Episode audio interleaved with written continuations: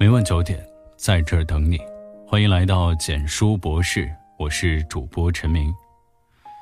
假设一下这番场景：你很想买一部最新款的手机，非买不可，但是你手头并不充裕，家里也没钱，攒下这笔钱要花很久的时间，而你也不想找别人借，你会怎么办？贷款，哪怕是各种高息网贷，这是很多人会选择的方式。也有一部分女孩会选择他们所认为更体面的方式，卖卵。前不久，武汉某所高校一名女大学生欠下网贷六万，走投无路的她选择相信学校街边的卖卵小广告，怀着恐惧的心情，第一次在没有麻醉下从身体中取出了十七个卵，之后吃了三天的消炎药，第二次取出了十二个，挂了四天的消炎水。小小的代价让他觉得这样的做法很值，只是心怀侥幸的他还不知道，体内已经千疮百孔，稍有不慎就会导致不孕，甚至死亡。和他一样不知道卖卵代价之大的女孩比比皆是。二零一六年十月，十七岁的女孩小陈取卵二十多个，而她的同学也相继卖过卵。二零一七年三月。二十三岁女大学生小雨在一公寓楼里进行了取卵手术，换取了两万五千元的报酬。二零一八年八月，一名十四岁的女孩被网友欺骗后卖卵。层出不穷的卖卵事件背后，是一条正疯狂成长的卖卵产业链。相信对于卖卵你一定不陌生，在很多公共场合经常充斥着招聘捐卵女孩的小广告。尤其在各大高校更是屡见不鲜，在不少高校论坛、贴吧、QQ 群等地方也会有捐卵的广告的身影，无一例外，条件都十分的诱人。这些小广告和卵子黑市的黑中介都会跟你强调，只要捐出每个月都会排出的卵子，就能轻松得到一笔丰厚的补偿。身高越高，长相越好，学历越高，得到的报酬就会越丰富。重点还是没有。任何的损害，在种种美化的包装之下，卖卵成为了百利无一害的事情。加之以献爱心之名，让不少的女孩都趋之若鹜。而在最近几年的时间里，高校女大学生群体已经成为了卵子黑市的主力军。女孩们不知道的是，爬上手术台的她们无异于正在刀尖上跳舞，随时可能为此付出沉重的代价。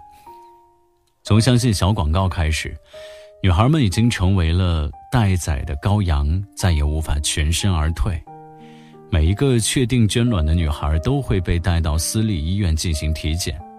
当体检过关后，她们就会在私人改造的手术室中注射一种叫营养针的东西。所谓的营养针，其实就是促排卵的激素药物，非但不营养，还会产生很大的副作用：呕吐、腹水、全身水肿。丧心病狂的黑中介为了促排更多的卵子，他们会过量注射，这样一来，副作用就会加大，甚至危及生命。之后，他们还会让女孩严格控制自己的饮食，多吃高蛋白的东西，只为了卵子能更好、更快的发育成熟。在卵子完全成熟之后，他们就会把女孩带到先前的手术室进行取卵，这期间所有的通讯设备都会被没收。多数手术都在无麻醉的情况下进行，他们所使用的取卵工具是一根三十多厘米长、有两毫米粗的空心针，这根针会深入女孩体内，刺破阴道壁，穿过卵巢、卵泡，吸取促排出来的卵子。由这引起的疼痛非常人所能接受，因为取得卵子比较多。所以还要从其他方向刺多几个孔才能取完，这般折腾，卵巢就会变得千疮百孔，接连引发的后果不堪设想。可能有人会说，发现不对劲时逃跑不就好了吗？但其实想逃真的没有那么容易。以上每个过程都会被黑中介层层把控，利益驱动之下，黑中介不会轻易放走每一个到手的猎物。对于反悔的女孩，他们会软硬兼施，力求让女孩确信取卵无痛无害。当女孩去意已决时，黑中介则会让其赔付所有的花费。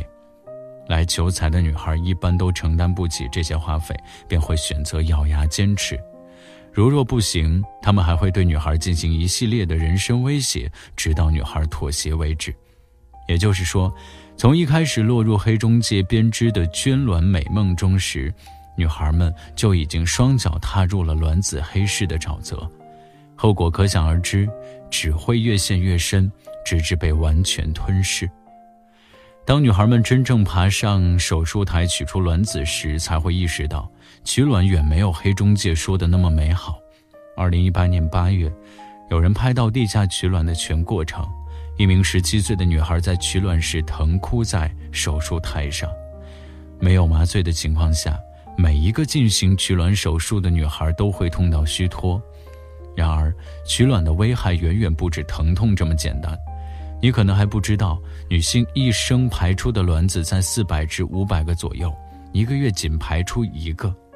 取卵之前打的促排针，却可以让人在短时间内促排出很多卵子，可想而知有多危险。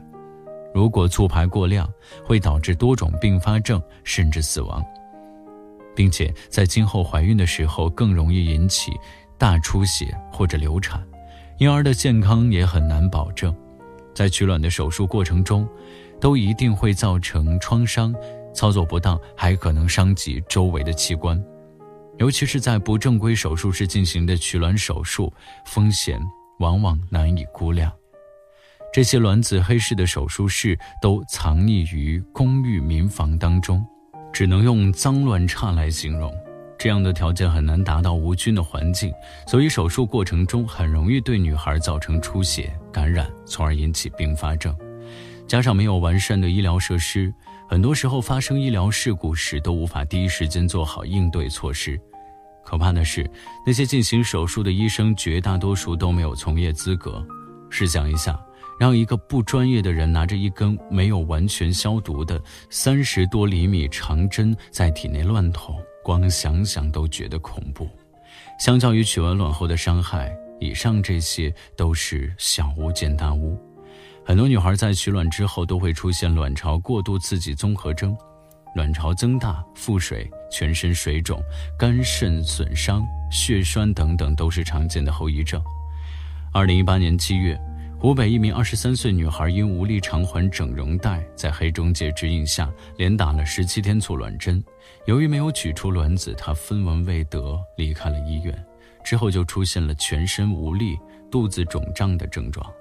送往正规医院治疗时，被转入了重症监护室，医生还开出了病危通知书，随之而来的就是高额的治疗费用。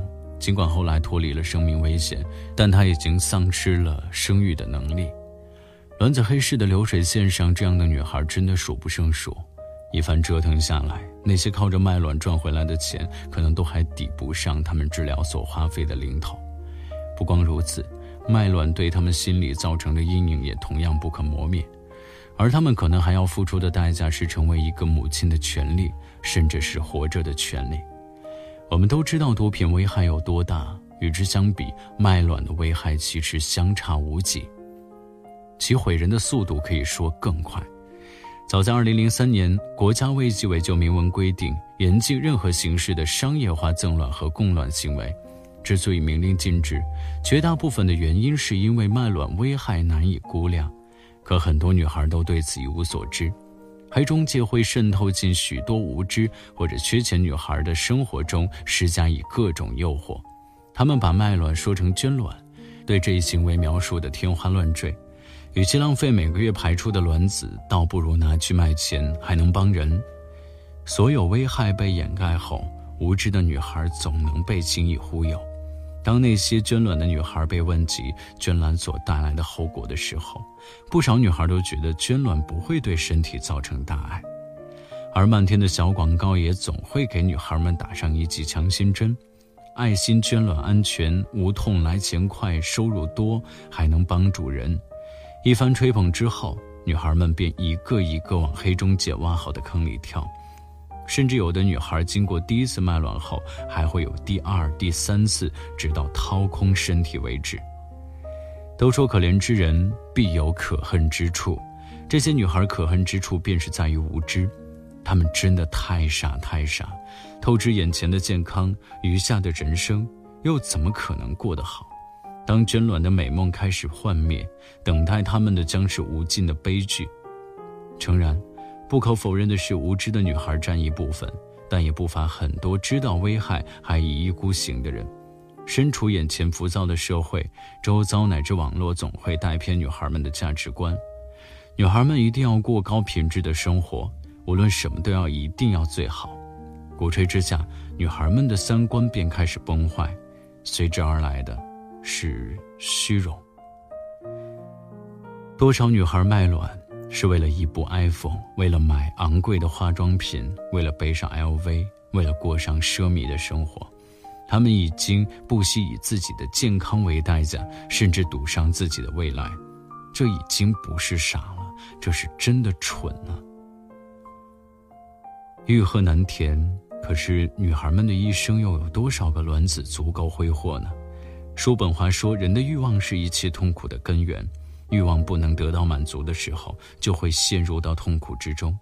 即使得到了满足，快乐也只是非常短暂的。当有天身体无法再透支，我实在不敢想象会是怎样的一番场景。或许是走上网贷的道路，或许是走上违法犯罪的道路，而这都指向绝路。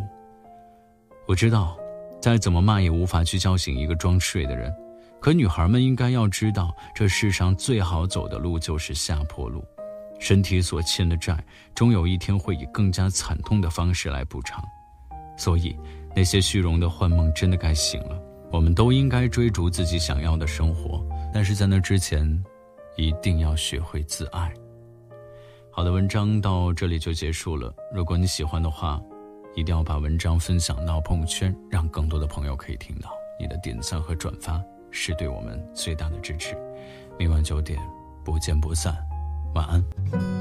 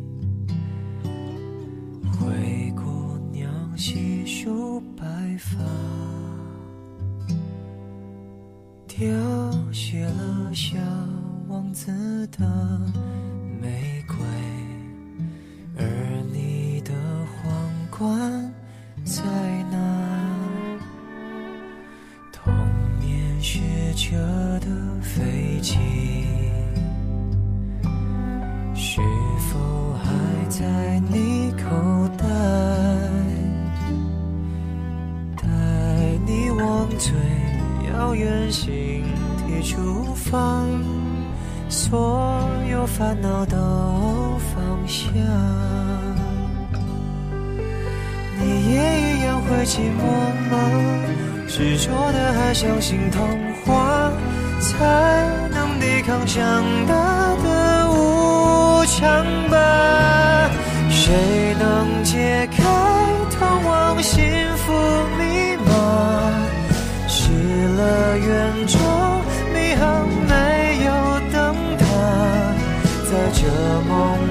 船桨听到请回答，为了什么还没抵达？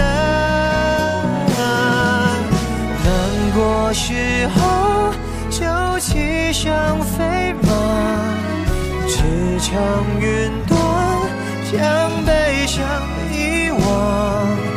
做回从前那快乐小孩，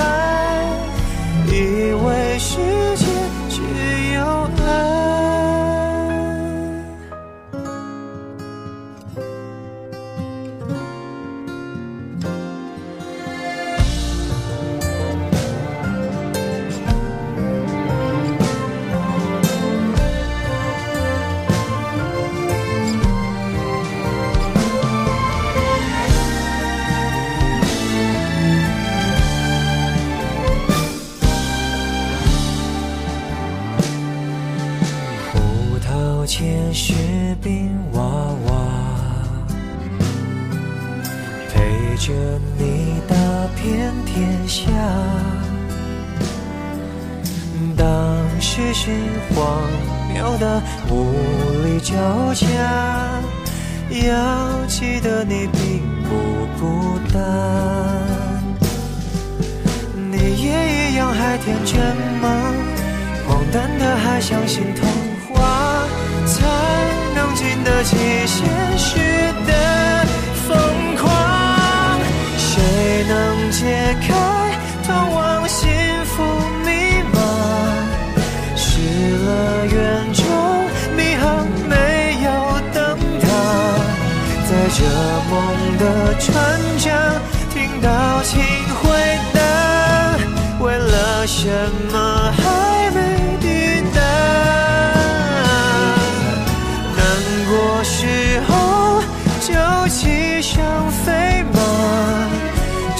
只将云